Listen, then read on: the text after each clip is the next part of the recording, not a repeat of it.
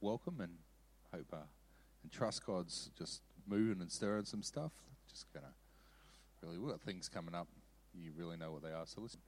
Amen. Father, we just thank you for your goodness and, and kindness to us, and we just ask you to receive this gift and offering and use it for your kingdom and, and your purpose in Jesus' name. Amen.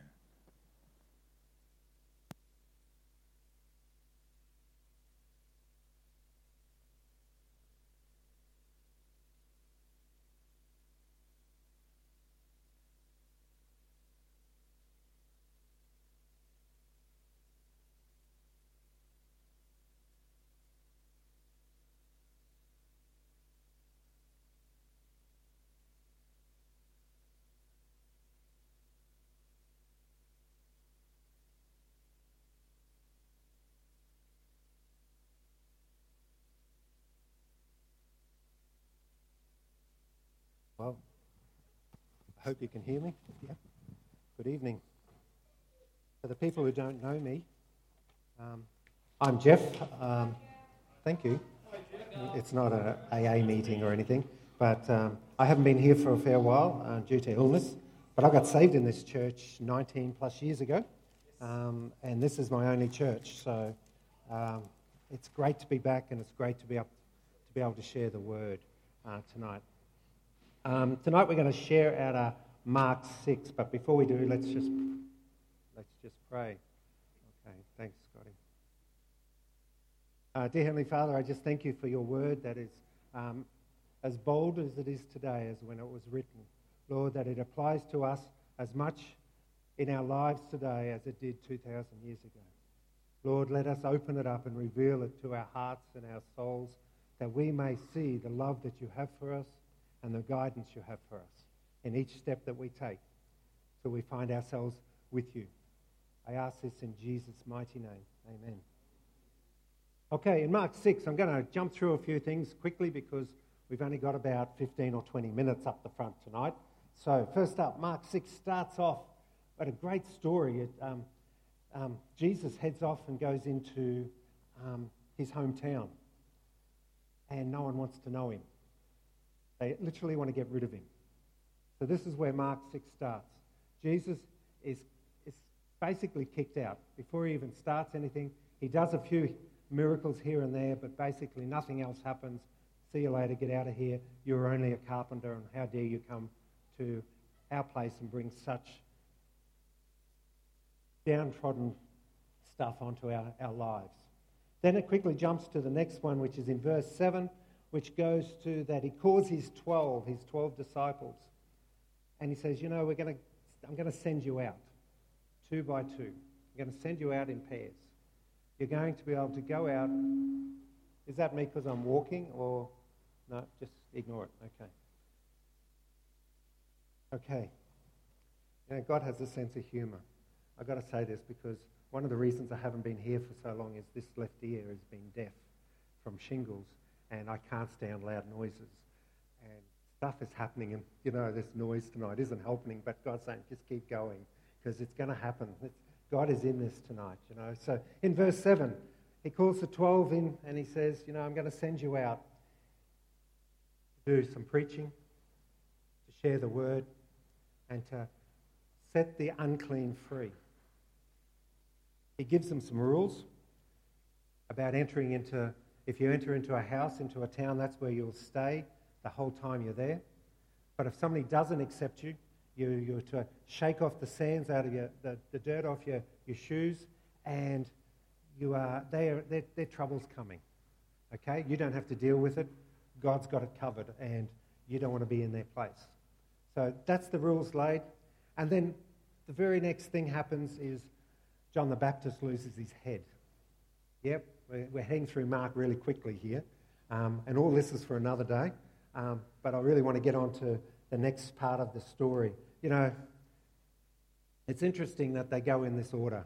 You know, Jesus goes home, he's kicked out, he sends his 12 out. John the Baptist, who prepares the way, loses his head. Then the disciples come back.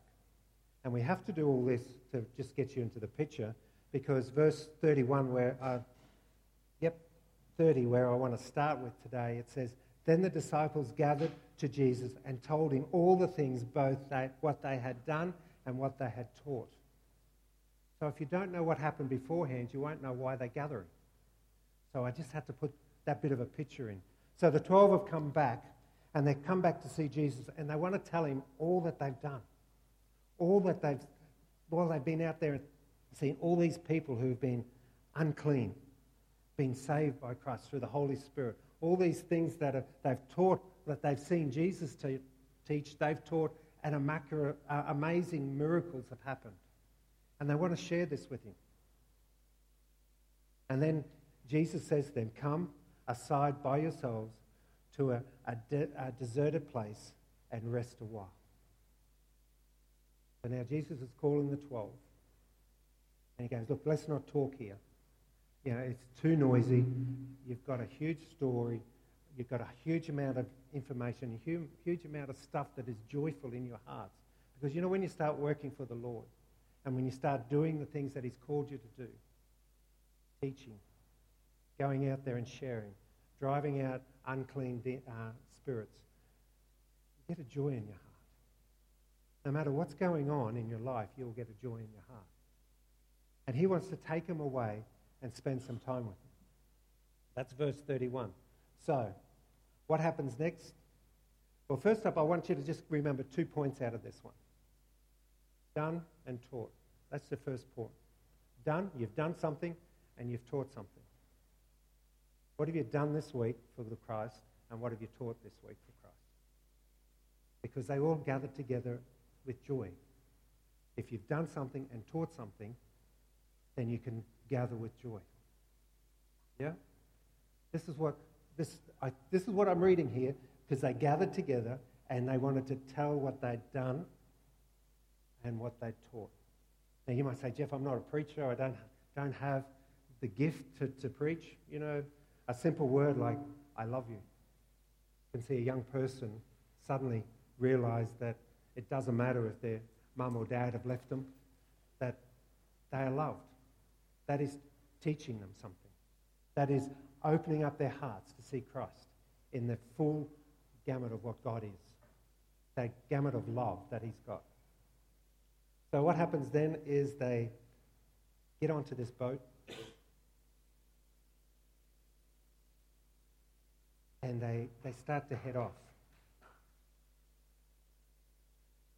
Well, hang on, I'll go back a little bit. Sorry, I've jumped my out of practice, I'm sorry. Verse 31 also says the reason why they have to leave is, and why they're leaving is because they haven't eaten anything and there's too much noise around them. So Christ says, Come and rest. So come with me and rest. So another point too is about, you know, when you you're doing something for Christ, you've got to remember you've got to, you've got to come to Him, listen, and also rest in Him. Because if you don't do those, you get exhausted very quickly. So if you come to, come to Christ through the Spirit and you're listening to Him, you can hear the things that He needs you to do next, and you can rest for the things that you've got to go and do.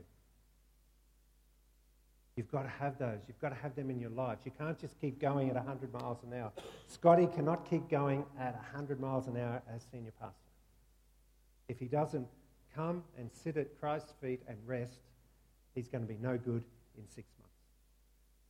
I'll give him 12 months because he's an amazing man of God. But sooner or later, he'll start to wonder where God is because he'll start asking God, Where are you? And he won't be hearing him because he's not used to sitting at his feet.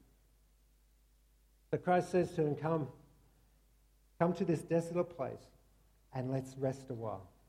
Then the scripture goes on. They jump in this boat, the 12 of them, and they take off for the other side of the lake. But as they're heading off to the other side of the lake, they see these people running from all the cities and they know where they're going to land. Say that again. These disciples, the 12, are in a boat. They're going to come and rest. And suddenly they look up and they go, oh no. Here's all these people going to meet us there. By the way, there was about 5,000 men, so there was quite a few running at this point. Okay? So they get to this point. The disciples get to the edge where the lake hits, the, the boat hits the edge of the lake on the, the shore. And the one thing Christ sees is all these uh, sheep without a shepherd. All the disciples see is no time with Christ. Big difference there. The, um, they, they thought they um, deserved because they went out and did what they had to do. They did it under the, the word of God. Did what they had to do under what Christ wanted them to do. They, they taught. They, they did everything they were supposed to do. But where was their time with Christ? Ripped away from them by these people who just wanted to hang out with Christ. These people he called sheep with no shepherd. It goes on in the, uh, the scripture um, where Christ gathers them and he sees the need and he starts to teach them. The 5,000, he teaches them all day. And then by the end of the day, um, we can still tell the disciples are not happy because um, Christ says, let's feed them. And they go, no, send them off. Had enough of them. Go, send, we can't afford them. Send them into the local towns or the cities. We can't afford them. Send them off. And Christ does a miracle. Um, but I don't really want to go into the miracle. That's for another day. But I really want to focus on the boat trip. There's a few points beforehand that we've got to get to, which we've covered, but the boat trip. Often we're with Christ, but we think we're going, we need more, or we're expecting more of what, what we should get. For example, they hung out with Christ the whole time over the lake by themselves, but they didn't see it as enough. A good example of this, I think, is when we head off to a youth camp or a camp of some sort. You know, oh, we're going off to camp, we're going to hang out with God. Yeah? We go for three days and hang out with God, but we forget about the other 362 days that we're in the boat with Christ, but we're not really listening. We think we can hang out with Him for the three days and get the most out of God that we can ever get, but we forget about the rest of the week, of the rest of the year. And that's exactly what the disciples did. And this is what I want, to, want you to really have a look at in your own lives tonight, in, in all of our lives, is so often we forget that even just that fraction of a time that we get to spend with Christ is enough to last us eternity, let alone a boat trip. You know, you guys are often reaching out and saying, okay, you know, I want more. Christ is always wanting to give you more, and he will always find time to give you more. But you don't have to be on a special trip or a special night. He'll meet you wherever you are, wherever that boat is. Just on a normal Sunday morning, Sunday night, he will come and meet you during worship. You know, I have the same problem at uh, youth uh, at uh, school where I'm a chaplain. You know, the phones underneath go like this when their you know, worship starts up because you know, for some reason we don't want to sing and you know, we'd rather message our person who's sitting two chairs up from us to say, oh, gee, that was a lousy song or something. I don't know what they're saying. But, oh, what are we going to have for lunch? Um, but, you know, they miss the point that worship isn't about singing songs. It's about being in the boat. Being in the boat and hanging out with Christ by yourself for that short period of time can be all the difference for your week.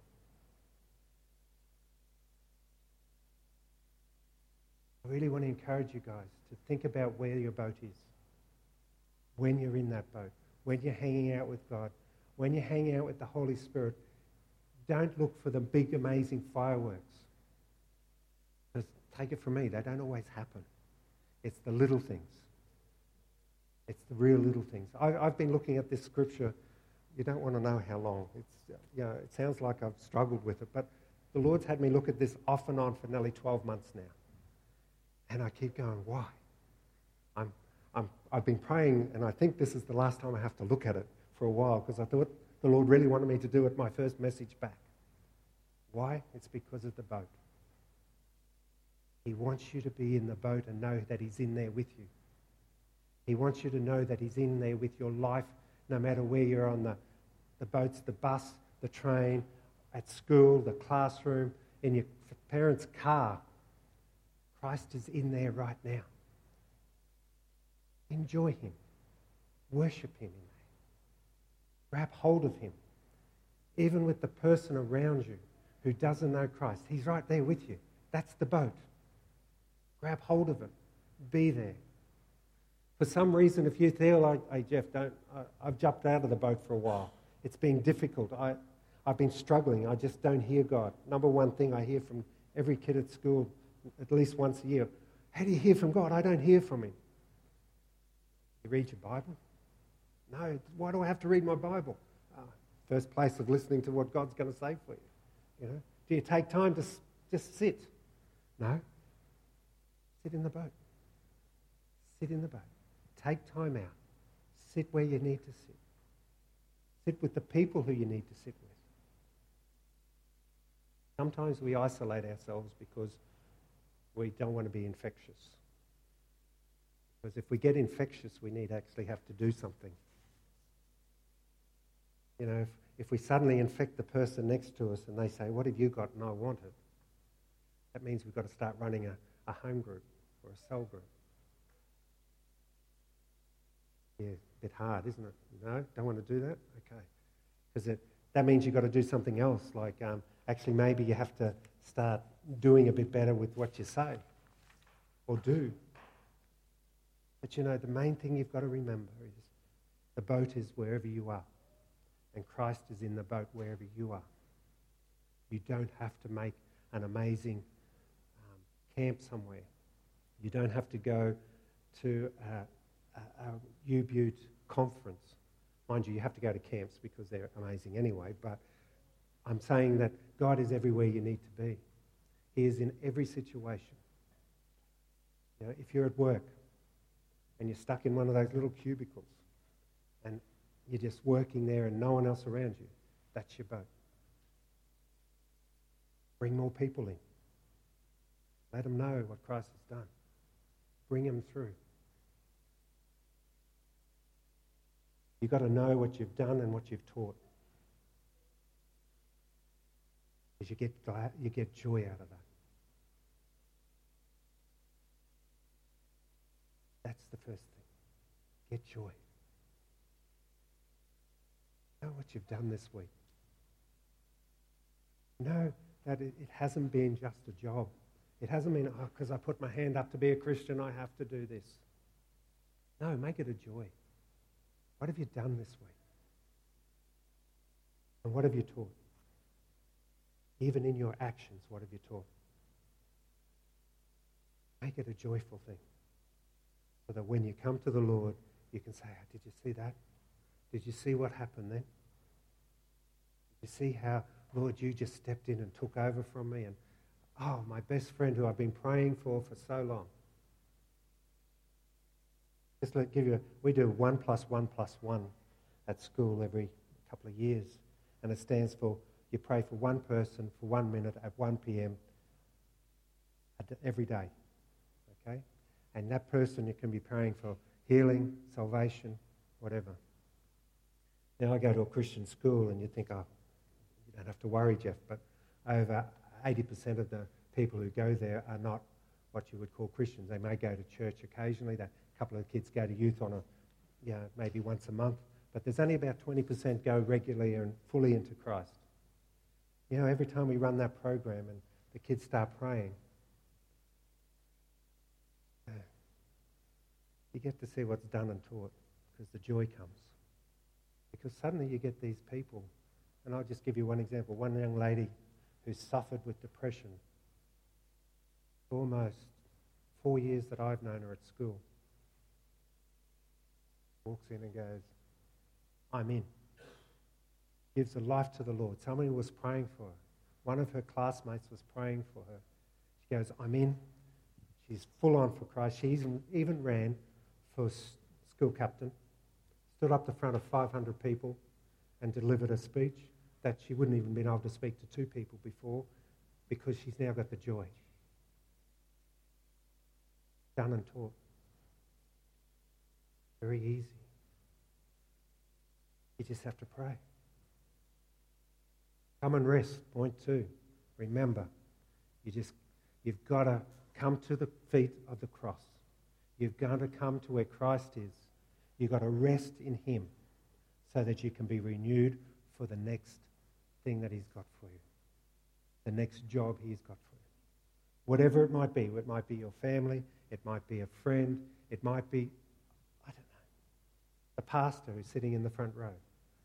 We all need someone. We all need someone to come and be beside us. And remember, there's a whole lot of, sh- excuse me, there's an awful lot of sheep out there with no shepherd. You want to waste uh, time in a boat saying, well, where was my time? Or do you jump out of the boat and go, where's the 5,000 I've got to feed? Me, Scotty, I'm done. I think I did just on time for you. All right. I'm just going to leave it open for you if you need any prayer for anything or whatever Scott, Scotty's got. Excuse me. You know, one thing I did notice tonight. Can I ask you your name? Jess. You wrote something down earlier on, just after Scotty brought a word. Or, was that just for you or for someone else as well? Just for you? You sure? Okay, I'll just leave that with you because I just thought maybe it was for someone else here as well. So just pray about that, okay? Okay. Thank you. Um, I said, oh, that's right. Right through this whole worship tonight, the breath of Christ was really predominant in there. Breathe, breath. Our ex senior pastor, Don't know, you just call him still senior pastor or ex senior pastor, Pastor Bruce, founding pastor. Bruce used to always talk about um, fire, an all consuming fire has to have three things. You've got to have the knowledge or the, the, the, the fuel, which is Scripture. You've got to have the heat, which is the Holy Spirit. But also, you've got to have this all consuming wind that comes through you to set that fire ablaze that it cannot be put out. I don't know if you've mentioned that. You have? Okay. A bit? Okay. That just came to me tonight. But honestly, there's for some people in here tonight, you know, the Spirit just wants to breathe even more into you tonight. You know, because every time you take a breath, you have to choose to take a breath, and Christ has to be in that breath. If he's not in that breath, you're meeting him face to face. So why not make that breath full of what Christ wants it for? Filled up, ready to go. Do what he wants you to do. Worship team, come on down. You're up. So just as the worship team comes, and um, let's just spend a little bit of time in worship. And I guess if that's something that you're after, why don't you position yourself so that yeah, you're talking to God and asking for Him just to speak into you and to, to breathe into you His, His presence and His anointing. You know, sharing this morning about Jesus at one point had a bunch of bunch of mums and dads coming to him with their with their children and bringing them to him so he could lay hands on them and bless them and just let his presence and anointing just, just go into them. And so, if that's something you just like tonight, um, why don't you let someone pray with you and just identify that? Maybe grab someone beside you or make your way to the front, something like that. But yeah, let's just worship and